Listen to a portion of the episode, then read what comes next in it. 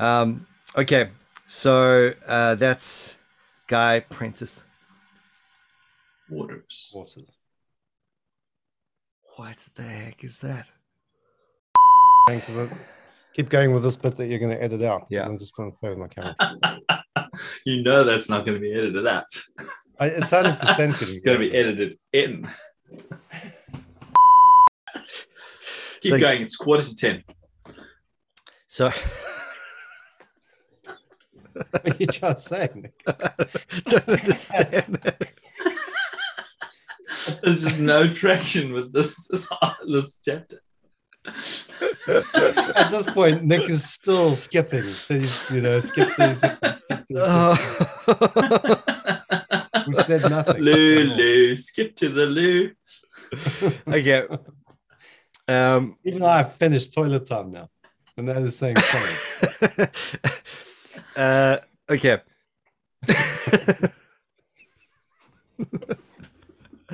All right. So, what are you saying there, Mike?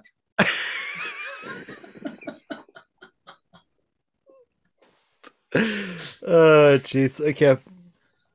So, what are your thoughts? Just say? What are your?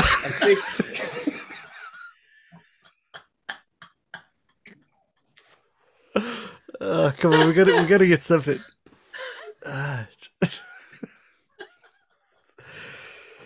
Oh, you guys are hopeless, bro. Okay. All right. Pull it together. Come on, it's 10:15. Pressure's on.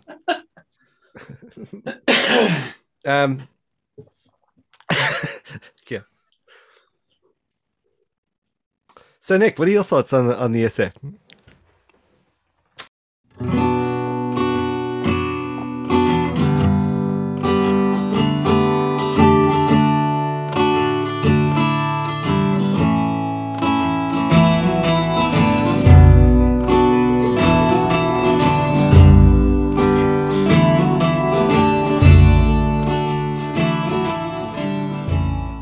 Covenant in Paul. All right, let's do this. Let's quickly run through it, even if it's a little quick one. But I think there are some things that got my attention. As he says, at first glance, if you read through Paul, probably, and I sense this a little bit with Hebrews. You're like, oh wow, he only said covenant so many times, and maybe covenant isn't such a big theme, and that would be dangerously mistaken. In fact, I love what the Klein. Well, let's do some Klein up front. I love what Klein says about Pauline to Adam theologies. Like, it would be difficult in the extreme to understand Paul, and his argument, and we'll give him the details later, in non-covenantal terms. In light of the to Adam construct, and I think that's a great way to put it, because at the end of the day, it's not how many times you can count the word covenant. It's about understanding the argument, understanding redemptive history in light of what he's putting forward there in terms of the two-atom construct. And that's the big key. But anyway, so I think what's helpful about this essay is he brings that up. He says, listen, we've got, only a few instances of the actual word diatheke in Paul. And so, you might have people suggesting that it's not really a big deal for him, but wow, you couldn't be more mistaken.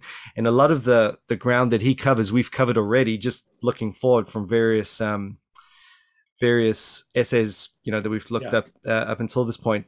Just, you have to go to Paul each time. So they sort of make reference to the big texts. The big ones are, as we've said a few times now, 1 Corinthians 15, Romans 5. But he does bring out some other nuances that I really appreciated, things that I kind of had a penny drop. Don't know if you guys felt the same way, but there were a few moments where I was like, oh, nice. I had not thought about that. So, really we're looking at something that could be probed further and further and further. But here's the big deal. The eternal destiny of every human being is suspended on the action of one or the other of the two atoms as representatives for humanity. Right. I think that's a helpful way to just pose the whole thing for me. And that's basically the way Paul approaches it. So that's big. That's the whole thing right there. What were your initial thoughts on the essay? Yeah, I mean, I think just to say what the book's been emphasizing all the way through is that although the word covenant is not there, it is definitely a architectonic principle in all of Paul's thinking. Did you catch that word? Oh, yep. Architectonic. Yeah. Mm-hmm. Architectonic, that's the there one. That's the one. And, you know, he rightly starts with 1 Corinthians 15, and he looks at Adam representing the human race, Christ representing his people, mm-hmm. and the first man and the second man, who is also the last Adam. I mean, it's ground we've gone over many times before.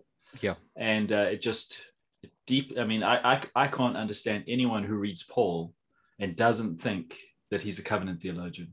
It just staggers my mind. I mean, election is in Christ. Sin is in Adam. Justification is in Christ. Now, everything revolves around these two federal heads. Mm. So even though the word may not be there, it is, yeah, it's just the bedrock of all of his thinking. Exactly. Union with Christ, you know, through that federal principle. Exactly. It's there. So, yeah. And I did appreciate just knowing also, you know, the new perspective deal that he's interacted with. There were a few little moments here where he's layering on the justification thing, yeah, which I thought was good. In fact, I got a little highlight here. Christ's obedience has resulted in justification and life for his people. Christ's work does not merely undo the damage wrought by Adam's one sin. It accomplishes what Adam had failed to do, namely to usher the people of God into eschatological life. So as you say, it's ground we've definitely covered. But just helpful to remember that, you know, when it comes to Paul, it is crunch time on all that stuff. So it's not like you're just tracing through some Old Testament themes and doing what you want with them. You know, you are getting to this very pinnacle, this sharp didactic edge that's coming through in Paul. And obviously you got this Romans 5 to contend with as well. He goes on to say, as Adam's one sin resulted in condemnation for all men, so Christ's righteous obedience resulted in justification and life for all men. That is, all men who are united with Christ. Romans 5:18, and you know, as he was moving through, there were a few, you know, just with those things in place, there were a few particular issues that I thought would be worth picking up on in light of our usual sort of ongoing discussion and interactions with let's say, you know, some Reformed Baptist theology and even just, I suppose, covenant, just trying to pin down what we mean by things in general. So he mentioned there is, since the fall, one gracious covenant across history. So immediately you have, you know, again, the question, what's going to happen with the Mosaic covenant? How is he going to factor that in?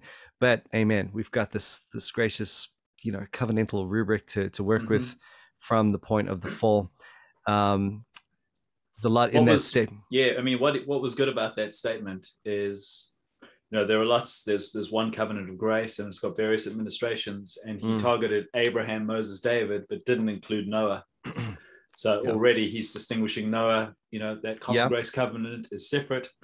Already he's saying after the fall. Yeah, you know, there's that, which is not to be overlooked, exactly. Because you know you can't take that for granted these days. That people are going to just assume that point. But yeah, you've got a lot there that's already just putting us on the same page, I suppose, and just saying, you know, amen. I did find that helpful because I think in some ways, if I were going to write an essay on Paul and covenant theology, I might be tempted to go to Galatians first.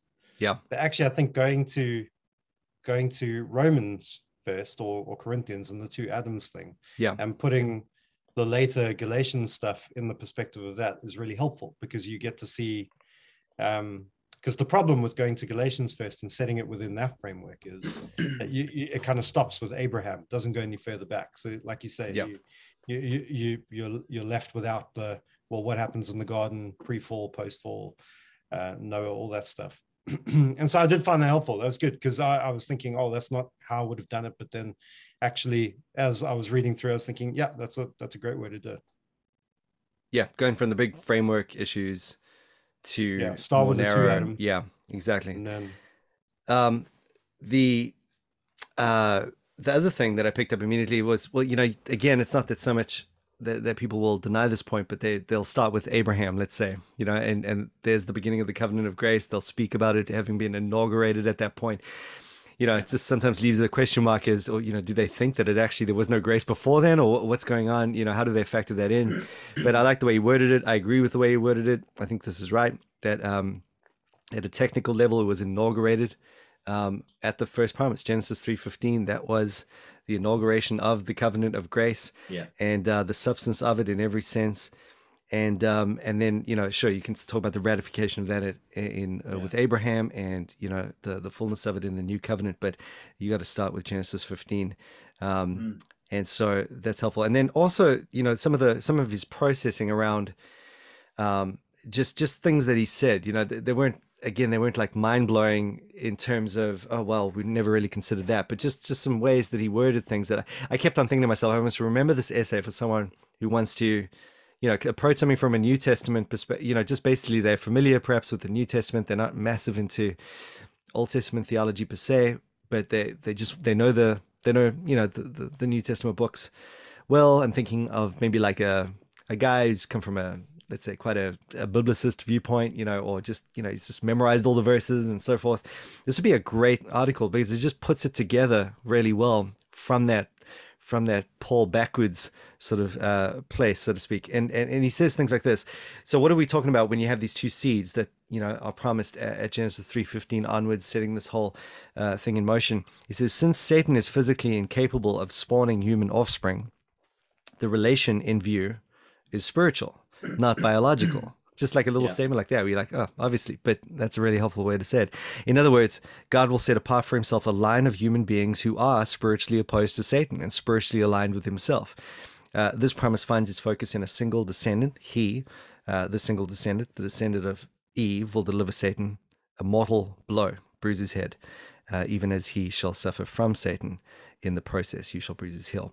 So things like that. Just a good story moving up from that point. I liked how he pulled in the benediction of Romans 16. I mean, it's not a place I would normally go to as a proof text for Paul believing in Genesis 3:15. But it indicates that thing that's on Paul's mind, right? Exactly. That's what's, you know, even to the point that there it is in this benediction. Yeah, exactly. Everyone knows it. That's exactly what I was talking about. You know, they all know and love that text. So to see it in the framework of this greater covenantal thing is, I think, helpful for them. Because, I think you were saying earlier, Nick, that you found it really baffling how anyone could read Paul without this kind of covenantal thing looming large. But what's really interesting is that when you get down to the level of commentaries, I think that's exactly what happens. The whole idea of, yeah, I was really surprised when I was preaching through and doing an essay on Romans, how few of the commentaries make that an important theme. The whole idea of, it's not a major thing in commentaries on Romans. Yeah. And so you might find a commentary here and there that emphasizes it a bit more than the others, but I certainly haven't come across any commentaries apart. The one commentary I couldn't get hold of in time was Fesco's. So I'm not talking about that one. Oh, dude. Yeah. But, Fesco's got it covered. Yeah. But it's the exception that I think is proving the point, because I did find it very difficult to make sense of Romans without covenant theology there to frame it. And yet that's precisely what a lot of interpreters of a book like Romans will do. They'll try exactly that. Mm. Yeah. When you were preaching through Romans, who helped you the most, Nick, with covenant, from a covenantal sort of standpoint? I mean, Lloyd Jones was very good. So he basically just mediated Burghoff and Warfield and James Buchanan. He just mediates the Puritans as well. Yeah, I think all your sort of reformed-ish kind of confessional guys are going to bring it up. Maybe it's just as you veer out from that point. Even John Stott, you know, he was very faithful. You know, in Romans 9, he nailed it. Romans 5, he nailed it. Okay. He did put forward a view on theistic evolution, and I just wondered how he would square it against the Bible. But despite what he tried to weave in, he didn't compromise on the positive teachings of the text. Okay, cool. Yeah. Moo, surely. What about Moo? Well, isn't he? Oh, Moo was great, but Moo's New Covenant theology sort of. Yeah, but he's picking up on some of the nuances. Yeah, and he was deliberately reformed. Okay. He was deliberately reformed because I mean the whole NICNT commentary series was all about finding someone who would walk in the footsteps of Murray. Traditionally you needed a reformed guy to do Romans because, you know, Romans and the Reformation go hand in hand. So, you know, there was John Murray that preceded Moo, and then Moo did the same volume, but the updated version. In the same every series. Time I have looked at that commentary by Moo, I've just been like, it's just been awesome. I've loved terrible it. On Roman 7. Terrible. Really? Terrible. See, I need to check this out. I actually think he was brilliant on Roman 7. Dude. That's a conversation for another day. I'm a Puritan when it comes to Roman 7. Yeah. Really? Total. Redemptive historical view is the worst possible way to read it. No. Dude. How dare you say that? You got to go pastoral at that point, man. You got to go Puritan. Oh, Nick. Well, we can just agree to disagree on that one. It's not talking about it. Nick. It's painful sometimes, you know? Feels like it's such a journey into your soul. You know, you think you get to know a guy, and then he just springs that on you. Oh no, but obviously, you know, it is pastoral, but you know, you have to go via Corinth or via Rome in this particular. If it preaches well, it's right. Just go with that. Yeah. Well, hey, I am. That's exactly what Joel said. Yeah. Joel Austin. No, I mean, well, anyway, okay, but we'll come back to that another time. But yeah, I love that commentary. You know, I haven't. It was outstanding. I mean, you default to it every time. Oh, totally. Because you start off with like this many commentaries, and then as you go through, you start slimming it down to your three or four guys. Yeah, exactly. Yeah, no, Moo was. When you're really struggling, you go back to Haldane or back to Hodge or back to whoever. You know. Actually, I thought Haldane's was right. Yeah. Yeah, but Lloyd Jones and Haldane were saying the same thing all the way through. So. Yeah. So, you know, just thinking a little bit further along what he says here, the kinds of comments that also I found to be just kind of insightful and helpful here. He said, for example, thinking almost further to the point there of the benediction, or in fact, he brings up the benediction straight after this point, but he says this command, talking about, what are we talking about? Let me just start a little bit above. With this background in mind, we may better understand, he's talking about this covenantal background, what Paul is saying to the Roman Christians in Romans 16:20. In the preceding verse, Paul charges the church to be wise as to what is good and innocent as to what is evil. So, you know, and he does say this command certainly echoes the exhortation to be wise as serpents, innocent as doves. But it may well have suggested to Paul's mind the failure of Adam and Eve to obey God by not eating of the fruit of the tree of the knowledge of good and evil. You know, that kind of thing I found, wow, that you know, it feels like that should have been a lot more obvious to me as I was reading it.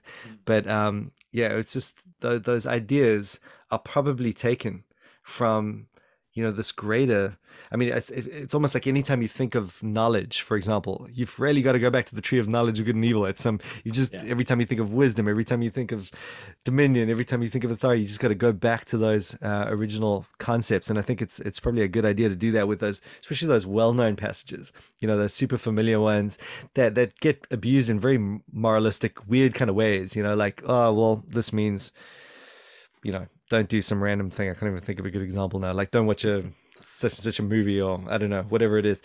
But you know, it just deepens that out and shows there's some substance to what is in view there. There is, you know, you want to be in line with the seed of the woman. You know, you want to be one of those who are set against what the enemy is doing. Really, we're talking about regeneration and sanctification at some level, in that there's this enmity that's being created in us toward the serpent and toward that which is evil, which you know, immediately into strong redemptive themes and not so much just moralism, you know. Yeah.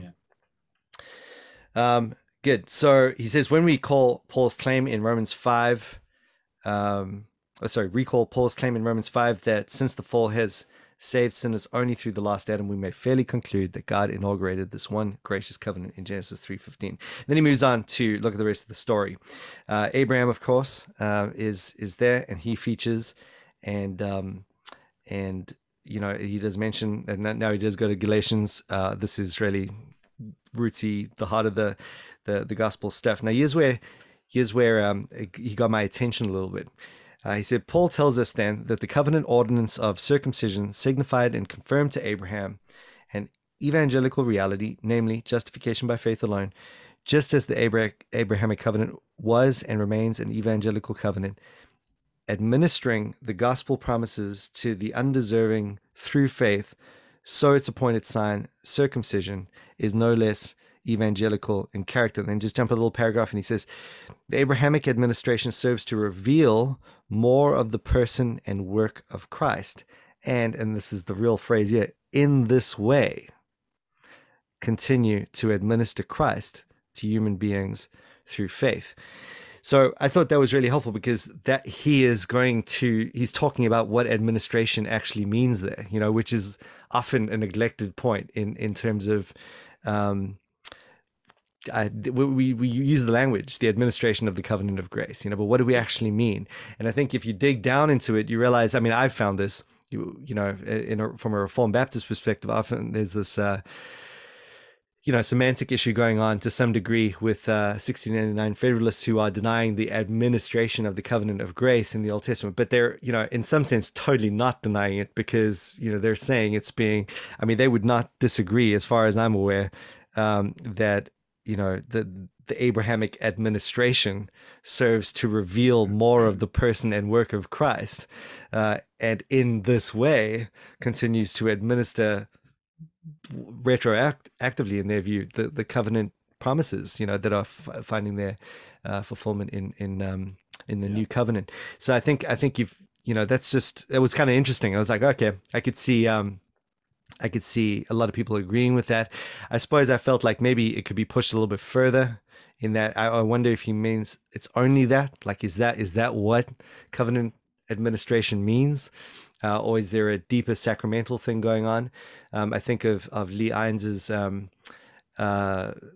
essay on Leviticus, and the way he talks about the types and shadows in there, you know, the husk and the kernel. And if anyone's ever read it, it's really, really helpful. I'm pretty sure it would still be on his website. But I really appreciate it for what he does in terms of just really going at this idea of what administration means. Like, you know, it's almost like it when we talk about administering the sacrament, you know, in the Lord's Supper, there's something there that's beyond just a this is showing us the promise. It's something actually going on there. So anyways, that was a question mark I had around you. I don't know if you guys had any thoughts there. No, it's vague enough to not be offensive. So he sort of steered clear of all the pitfalls, and he stated it in an evangelical way that I don't think anyone could really take umbrage with it. So. Exactly. So big tick for that. I'll tell you what I did like. It's a small note, but I did like the way that he explained the promise to Abraham and his offspring, referring to both one and many at the same time. So, you know, the kind of, the fact that it's a, was it a... sperma. The word sperma. Yeah. But it's just the way singular, that you said that, Nick. That's the singular in form, plural in meaning, and sperma emphasis on the sperm. Well, I mean, you know, you could go sperma. Sperma. Sperma. But that whole explanation of, because, you know, you often hear that, but, you know, it's actually a plural thing, and Paul's using it as a singular thing. This is a classic case of the New Testament misusing the Old Testament. And I know that we know the answer to that, but I just like the way they explained that. I thought it was very clear, very easy to follow. Yeah. Mm-hmm. And how actually both the singular aspect and the collective aspect are being brought out by Paul in a very sort of careful, nuanced way. And it made me realize Paul really did know what he was talking about. He wasn't... Mm-hmm. He wasn't just taking a shot in the dark. Yeah. And even if he didn't understand as much as was revealed through him, that's okay. But he definitely was not misusing the Old Testament. And I thought that was very, very clear. Yeah. Yeah, totally. And then, you know, and then just going straight into the Mosaic Covenant, I know we've kind of chatted about how you felt a little bit unsatisfied with that, but, you know, I suppose on a very similar theme, and maybe this is what this is all coming to, a kind of recommendation. You know, you don't want to cause a major amount of offense. You just want to really genuinely get someone into covenant theology, and you want to do it from well-known texts. You know, you just in the New Testament, he does a great job in just saying things in such a way that, you know, really just kind of, I don't know, I suppose, get at everyone's big pet peeve, and yet steers clear of the rocks. So when he talks about the Mosaic Law, I mean, he's saying, right, well, definitely, you know, you've got an ongoing revelation of who Christ is, you know, and as much as we might want to, you know, nuance that and say, well, do you mean like the covenant itself, or is it more properly associated to the law? You know, where is the grace happening? Is it more properly associated to this Abrahamic covenant thing? You know, what's happening? How is it merging? Well, he doesn't touch those questions. He's just basically saying, you know, well, you might force him to say something I don't think he's intending to say, but he's basically saying that there is this ongoing administration of the covenant of grace in the Mosaic covenant. But he doesn't back away from the issue of what was happening with the law as it packed its punch to do something that no other covenant does, right? To really just show it. Oh, I love the Ridderbos quote as well, that he has you know, taken this imprisoned idea and just run with it. He said, this is Ridderbos: "Scripture has left open no avenue of escape within the pale of the law, but has brought together, as in a prison house, all human life and all efforts to fight itself free." That's the law, you know? So he's not backing away from that point. And really, that's kind of, in some ways, all we want to really make sure that people get and make sure to protect. Because that means, as he says, you know, you're going to not look to the law and obedience to the law. You're going to look outside of that to the Messiah looking forward and the Messiah now having come. So there's that. So I felt satisfied with that. I don't know if you've got any kickback on that, Andrew. Well, no, I mean, so first, let me just say, I agree that there was that, you know, for 98% of what he said, it's not a problem. You know, it's actually wonderful. And he affirmed all the right things. He affirmed the subservience of the law to the Abrahamic covenant and to the gospel. He affirmed the temporary nature of the Mosaic covenant. He affirmed he basically made, I think, more of, when he spoke about the purpose of the law, he barely touched on the third use of the law. Really, it was all about how the law convicts of sin and points to Christ and reveals Christ and shows our need of a savior. And that was the imprisonment. And so it actually, just to backpedal a bit, you know, just being a little bit grumpy senses, and it's a little bit too early. Right. Yeah, it's too early. I'm just too grumpy. Yeah. But there are little throwaway lines. It was the same for me, not throwaway lines, conclusions that he drew, and that he made an explicit point. So if you look, it's page 429 for me. I don't know what it'll be for you.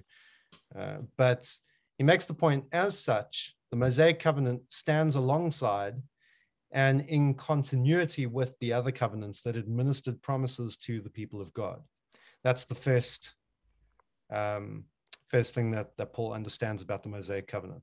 The second thing that he understands about the Mosaic covenant is that Paul expects new covenant members to obey God's law on the same terms that old covenant members were to obey God's law. Yeah. So that's where he's trying to bring in some of that.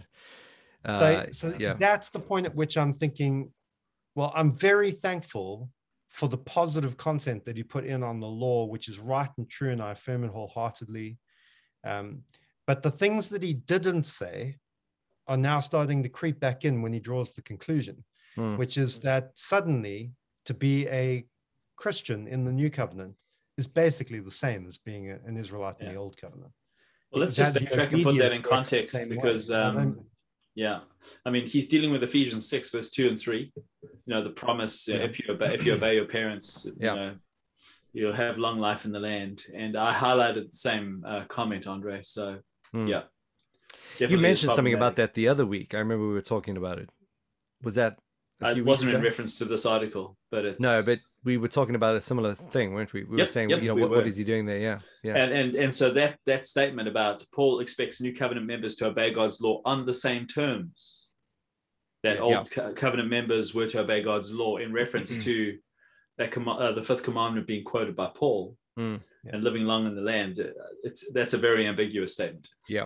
Well, I think it's ambiguous, but it leans towards a certain understanding of, here's a law with a promise. If you obey, you receive the promise.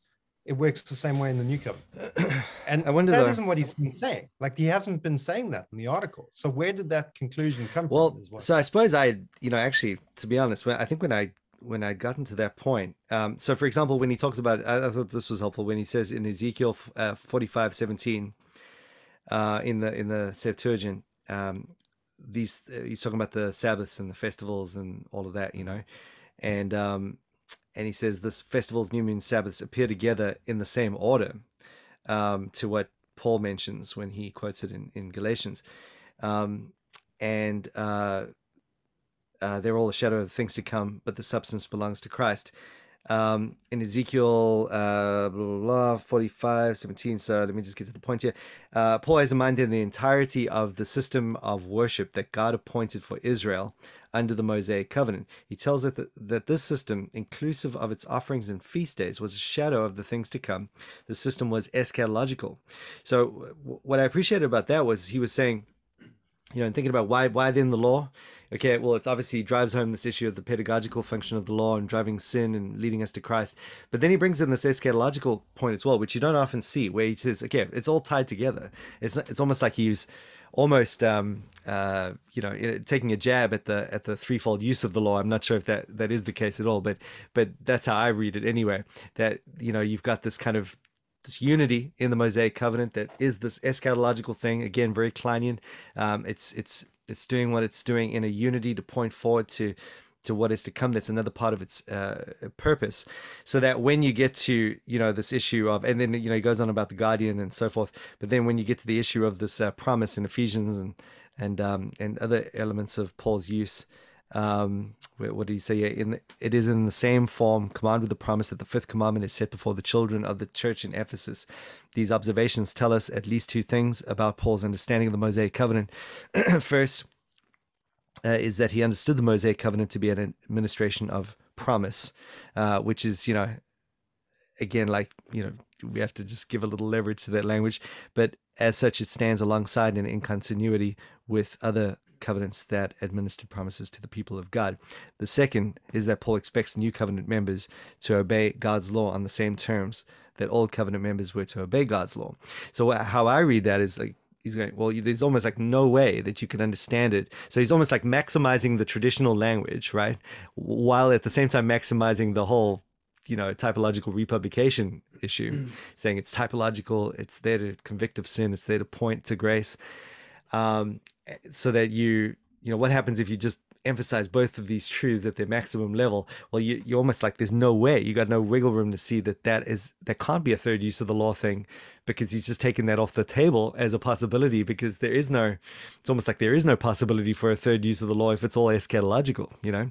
So, you know, those are some thoughts I had there, which sure. I suppose it let me think that, you know, it's almost like it frees you to speak this way. Let's put it that way. It would free you even more to speak this way if you were more clear on what you were saying about the actual administration of the Mosaic covenant. Yeah, that's why I think it was ambiguous. Yeah, but it did come only a few paragraphs after that point, because I'm thinking like, all right, listen, it is the same form. Like I would have to take that as like at some level I would have to agree that if we're talking here about a people of God constituted, you know, I mean, no one's going to deny that we are, you know, we are under the substance of the gospel promise. We are, you know, living in this reality of grace alone. The fulfillment has now arrived, the fulfillment to which they pointed. And then he's saying, and therefore Paul points to this promise. I mean, he must be thinking along similar lines that you were saying earlier there on that, you know, talking about this eschatological promise now, you know, because that's what was only foreshadowed. He's just said that. He's just said that that's what was only foreshadowed. So I don't know, it feels like actually quite right down our alley. Well, it's almost like you could... There is a clarifying statement at the end of that paragraph. He says, under both administrations, so here's where he's drawing the parody. Yeah. Believing obedience is the way that the redeemed respond to their gracious promise-making God. So he's just saying that it's a response of gratitude, as opposed to not merit for salvation, but response of gratitude.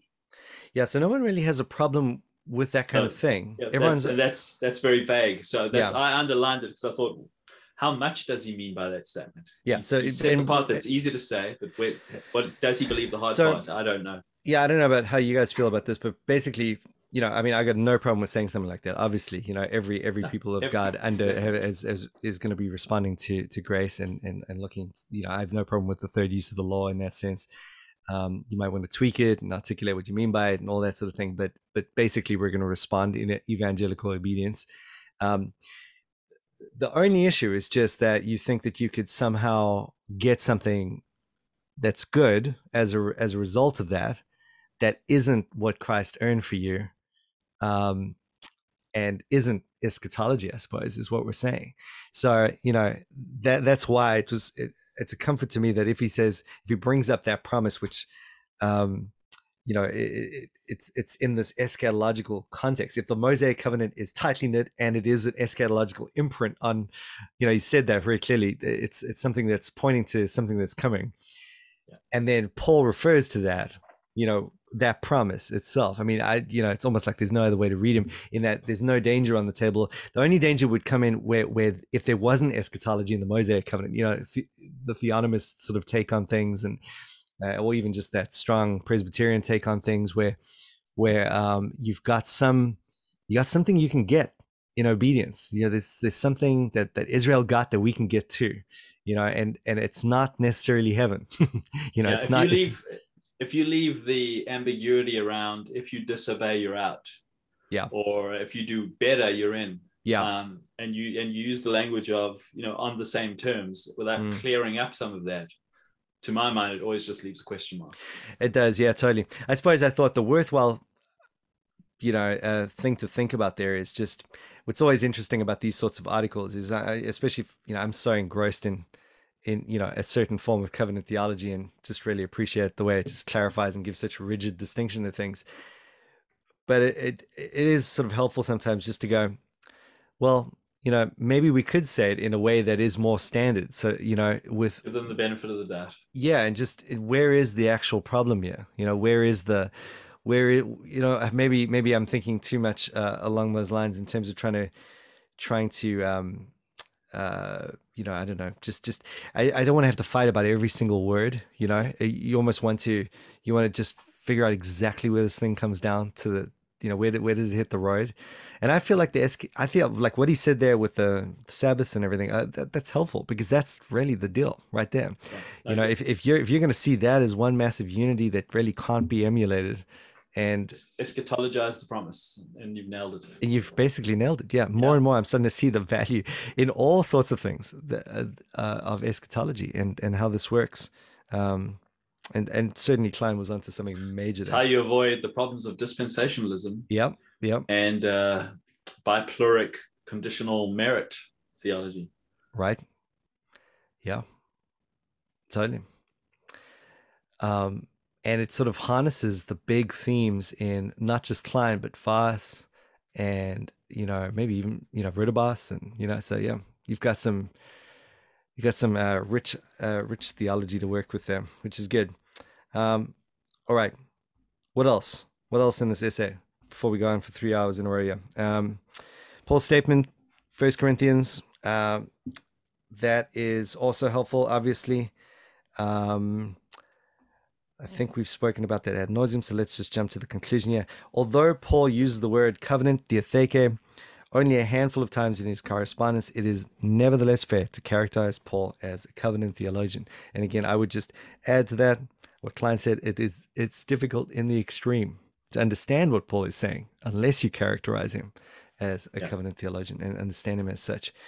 We've just touched on a few little points here, but you know, there are some real, like one of the things I wanted to go into was Romans 5 and the way that I don't think he really touches it, but the way that you know, you've got from Adam to Moses, what's going on with sin, the transgression thing. I mean, I just still feel like how on earth are you going to process a text like that? If you don't have something of a covenant of works. I think we did deal with it when we looked at the garden situation and the covenant of works and how it was republished there. But, you know, that is really a point that is just so mind blowing to me. If I'm not mistaken, I think that is somewhere along the lines. I think Paul, Klein might have been mentioning that when he says it's difficult in the extreme to understand Paul. And I remember it just hit me like a ton of bricks, because that's true. I mean, you really just have to say Paul's mumbling on about nothing at that point, unless you have a very lucid thing to go to. That there's something going on with the second Adam that's connected to that first Adam garden deal, and it's not the case with Abraham. And, you know, again, Galatians is something we could talk about further there in terms of the very, very specific argument that he's making, which I felt like on a whole probably is the part that lacked most in this essay, that Galatians piece. So it's value for me is just, you know, you're going to be able to give this to someone that's, you know, just kind of wanting to get a little bit of their foot in the door. The problem is it's like an expensive book, and how are you even going to do that? That's what frustrates me on this stuff. Even if you find a good essay, you're not going to ask them to buy a $60 book, you know, just to read one essay. So that is a bit of a handicap. I suppose you could be a little bit dodgy and sort of copy it from Logos and just email it to them. I'm not saying you should do that at all. Yeah, I think you could point them to Guy Prentice Waters in general. I think most of his work is incredibly faithful to the Reformation Project. He's a New Testament expert. He's dealing with Pauline theology, the theology of the Gospels. He's answering the new perspective on Paul. He's done some great work against Federal Vision, and he's upholding the basic Reformation distinctions. Yeah.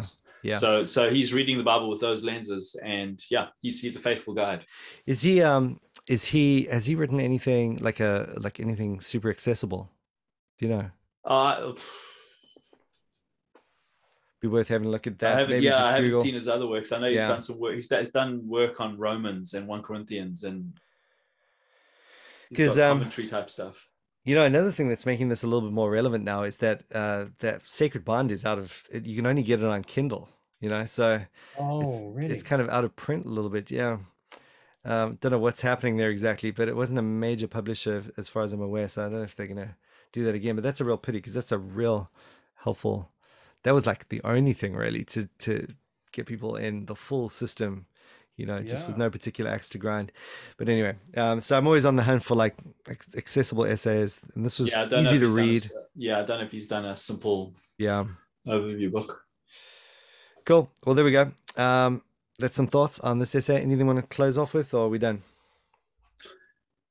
Done, son. All right. Good. Stay off the streets, Nick.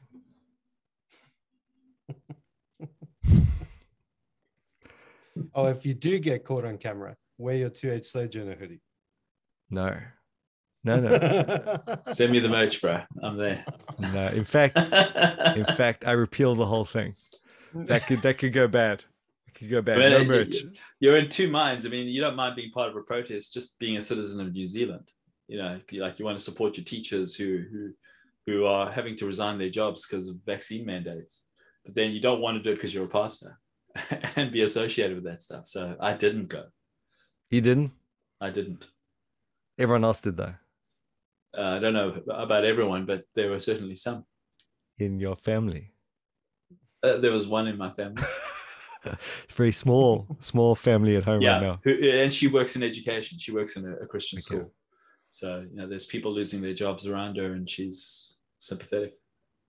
We saw her on the news. Was she on the news? Well, not the news, though, like photographed on. Okay, we didn't follow it up. We're like, wow, here's Lynn. Huh. Did she have a mask on? I don't know. All right. So it was hilarious because the one of the guys from Gloriavale said, "Where's that reporter?" Got the report. He said, "You know, I'm so disappointed. I left a cult called Gloriavale, and now I'm living in a communist country." I left communism behind, and here it is all over again. It's classic. Boom. Wow. All right. Cool. That's good. Well, at least Lee Ains is on your side. See you on the streets, Mike. Yeah, I mean, that's a big win right there. You know? I know. Yeah. Just saying. Might see you on the streets. Maybe. You know, it's like it comes in and does a mic drop. That settles it. That's all good on the street. Yeah. All right. Good night.